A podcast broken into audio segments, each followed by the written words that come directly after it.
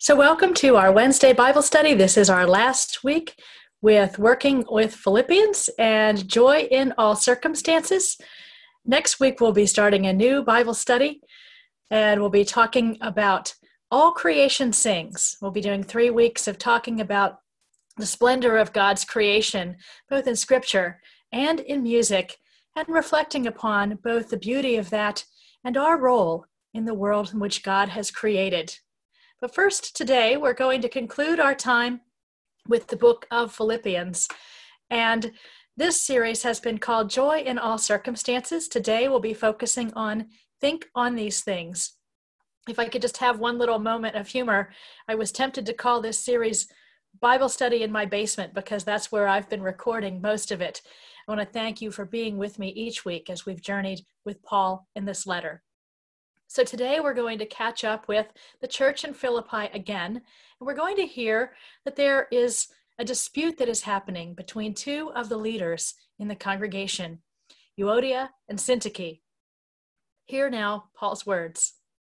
My brothers and sisters, whom I love and long for, my joy and my crown, stand firm in the Lord in this way, my beloved. I urge Euodia and I urge Syntyche to be of the same mind in the Lord. Yes, and I ask you also, my loyal companion, help these women, for they have struggled beside me in the work of the gospel, together with Clement and the rest of my co workers, whose names are in the book of life. Rejoice in the Lord always. Again, I will say, rejoice. Let your gentleness be known to everyone. The Lord is near. Do not worry about anything, but in everything, by prayer and supplication with thanksgiving, let your requests be made known to God. And the peace of God, which surpasses all understanding, will guard your hearts and minds in Christ Jesus. Finally, beloved, whatever is true, whatever is honorable, whatever is just, whatever is pure, whatever is pleasing, whatever is commendable if there is any excellence, and if there is anything worthy of praise, think on these things. Keep on doing the things that you have learned and received and heard and seen in me. And the God of peace will be with you. If you're looking at the printed study guide, you'll be able to see there's a cartoon of two women who are in a dispute, and one is yelling at the other, pointing her finger and saying, I don't know why he listed me first since you're the one who started it. You're the one who started it, is often how we hear disagreements between one another.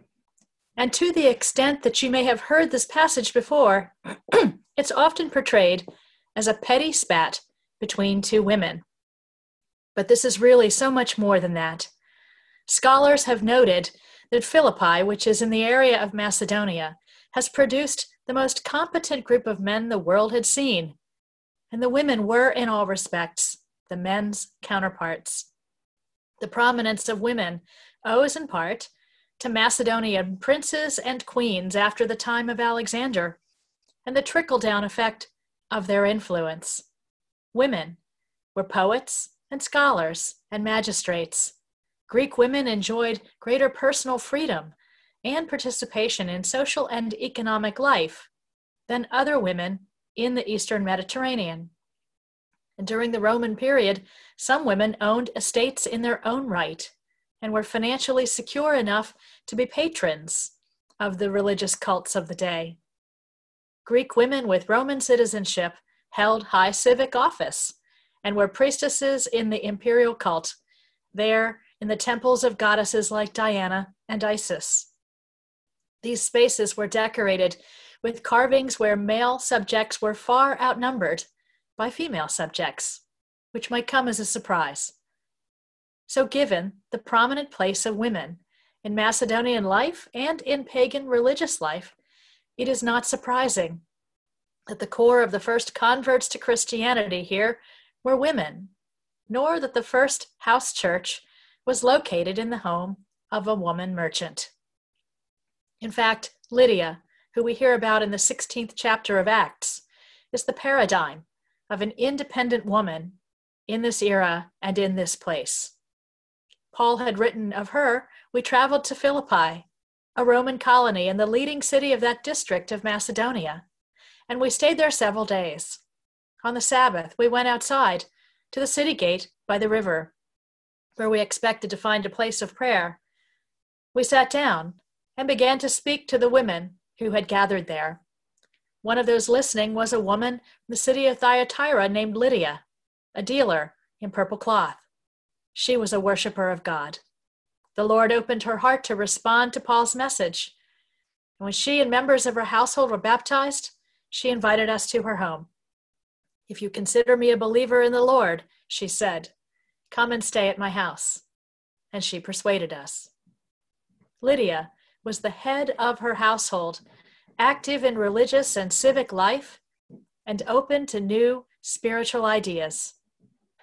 Euodia and Syntyche, likewise, were leaders of the Christian community. Their prominence in Philippi continues after Paul. For example, Polycarp will go on to write an epistle, another letter, to this church, exhorting women to behave in ways that will protect the church from disrepute. This is not written to marginalize the role of women, but in recognition of it. By the sixth century, there were four basilicas in Philippi, and inscriptions on these churches are dedicated to women who served as deacons and canonesses and servants of the church. The fact that the cultural context is what it is, and the fact that Paul does not prohibit Euodia or Syntyche from continuing to serve in spite of their difficulties, affirms the continuing prominence of women in the Philippian church. So, what is going on with Euodia and Syntyche?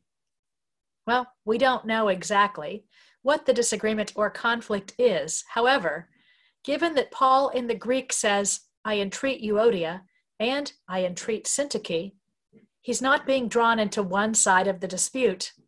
He's giving them equal prominence as leaders. Additionally, he's asking them to think the same things in the Lord, meaning that this is not a petty personality conflict, but it has to do with the mission of the gospel in Philippi, where they are serving as leaders. This is not a dispute about whether they can be leaders as women. It is a disagreement among leaders about something of importance. Paul uses the word parakalo, which is a Greek word that can mean I beg, I encourage, I console. These women are his co workers in the gospel, and they are his friends. Paul has earlier encouraged, encouraged unity and like mindedness in chapter 2, and then in chapter 3 has suggested that if the church cannot be like minded with another, to wait for God's revelation. Now, he goes on to ask a third person, my loyal companion, who knows these leaders, to help the process. Paul is yoking them together, so to speak, an image of walking together to become in sync. Paul sees this is of importance because the disagreement is just one more challenge for this church community, in addition to external pressures and their witness will be diluted if there continues to be a disagreement that's tearing them apart.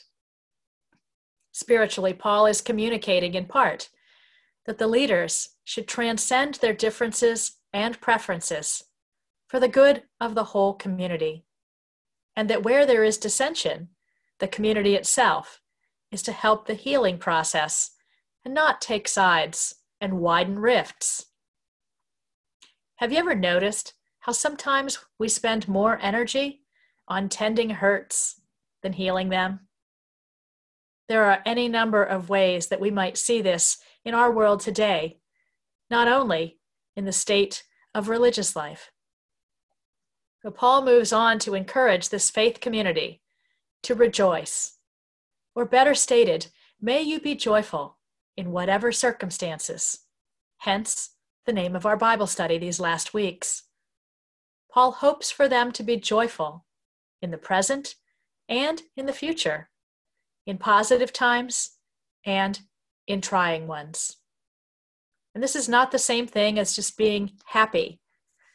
This is rejoicing in the Lord, the source and end of Christian joy is the hope Christ offers in our relationship with Him.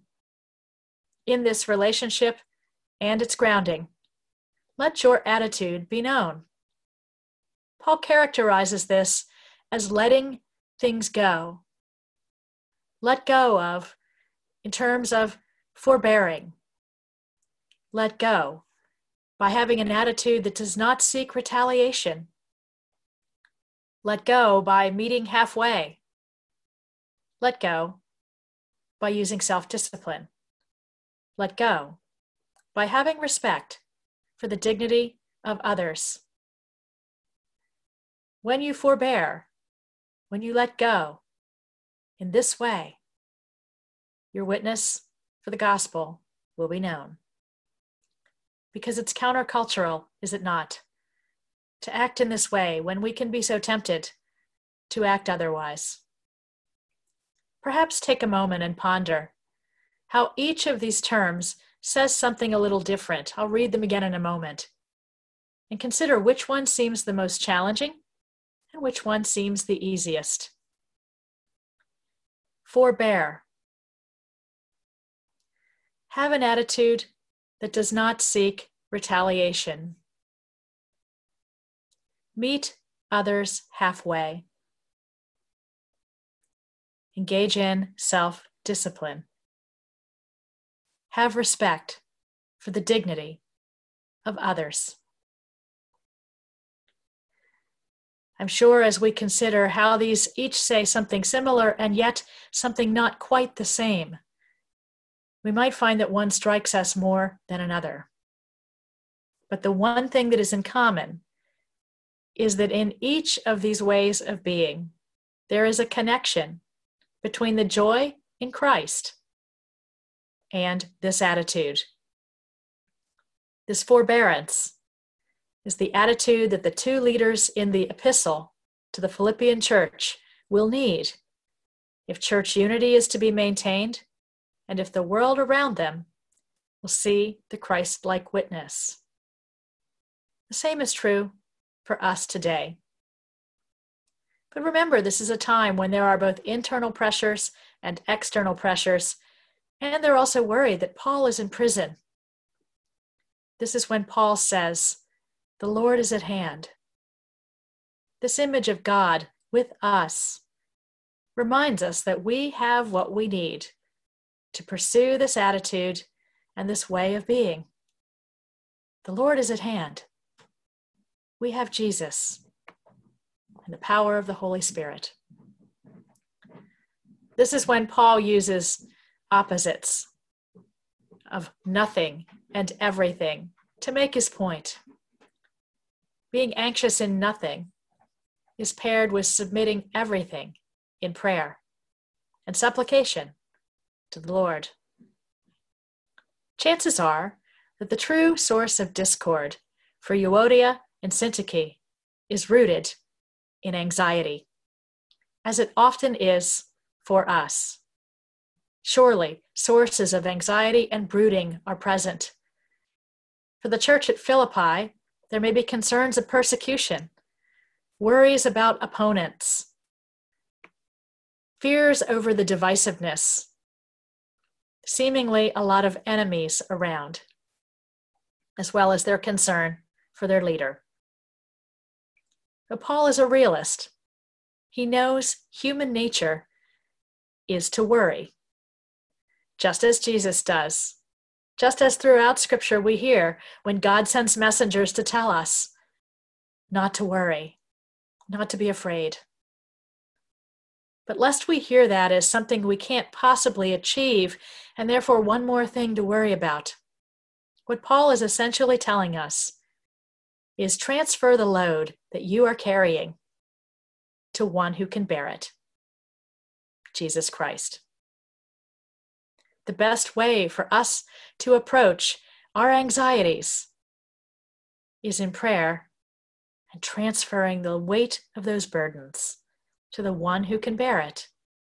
Submit everything in prayer and supplication, which is just a fancy word for prayer. But the way that we do this also matters. We do it with thanksgiving. Every prayer, every request should be made in the context and the attitude of gratitude for what God has already done and given. As a practical matter, think about when you have to ask someone to do something for you. Isn't it easier to ask when the one you are asking is someone that you think is actually listening or actually cares? Isn't it easier when you know that the one you are asking has taken care of you or responded to you before?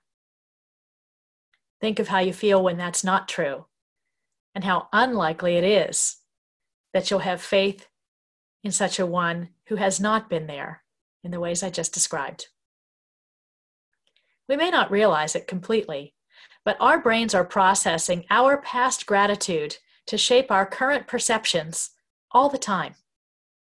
And if every time you asked someone for something you were met with criticism or apathy or empty promises where you were dismissed, how would you feel? You'd probably not want to approach them again. Throughout Scripture, we see in many places, especially in the Psalms, that someone is reflecting upon a need that was met in the past as a reason why they can approach God now.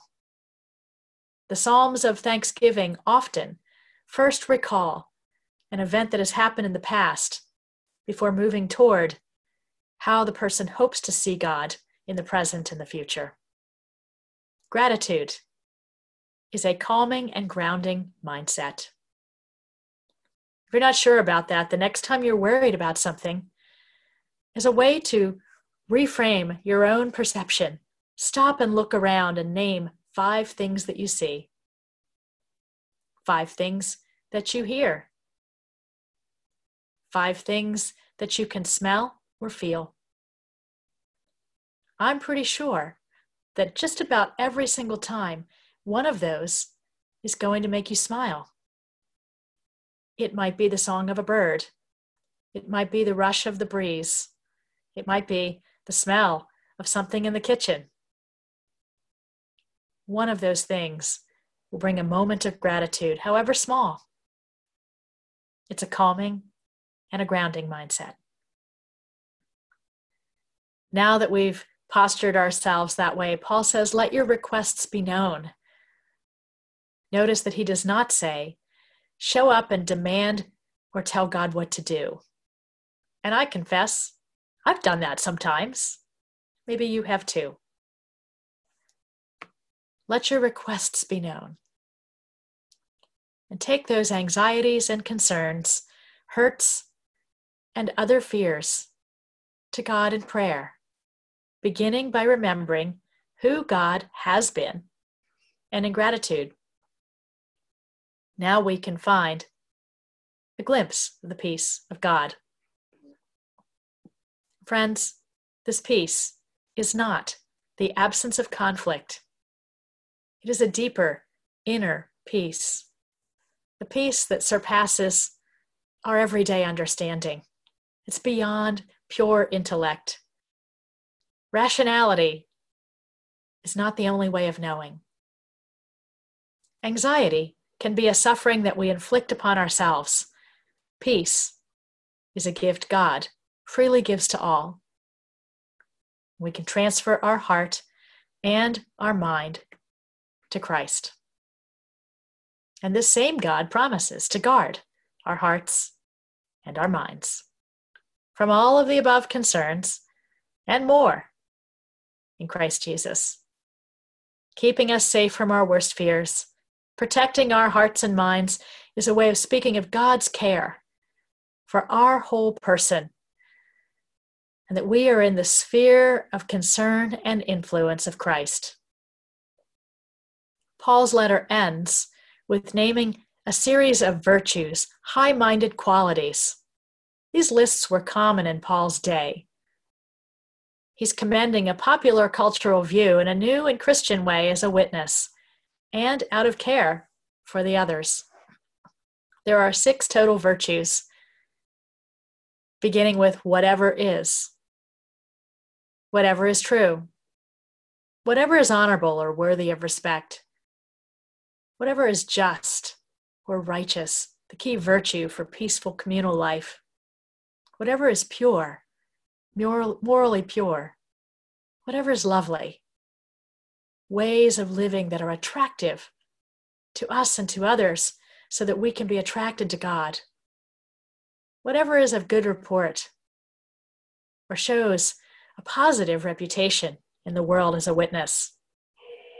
If there be any praise, and there is, think on these things, consider them, meditate upon them.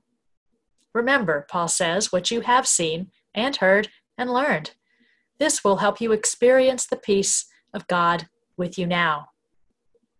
Paul knows that one great area of sin is bound up in our thoughts. And so he's giving alternatives, both to serious thoughts and concerns, and I would imagine even the petty ones. Our thoughts matter as much as our actions.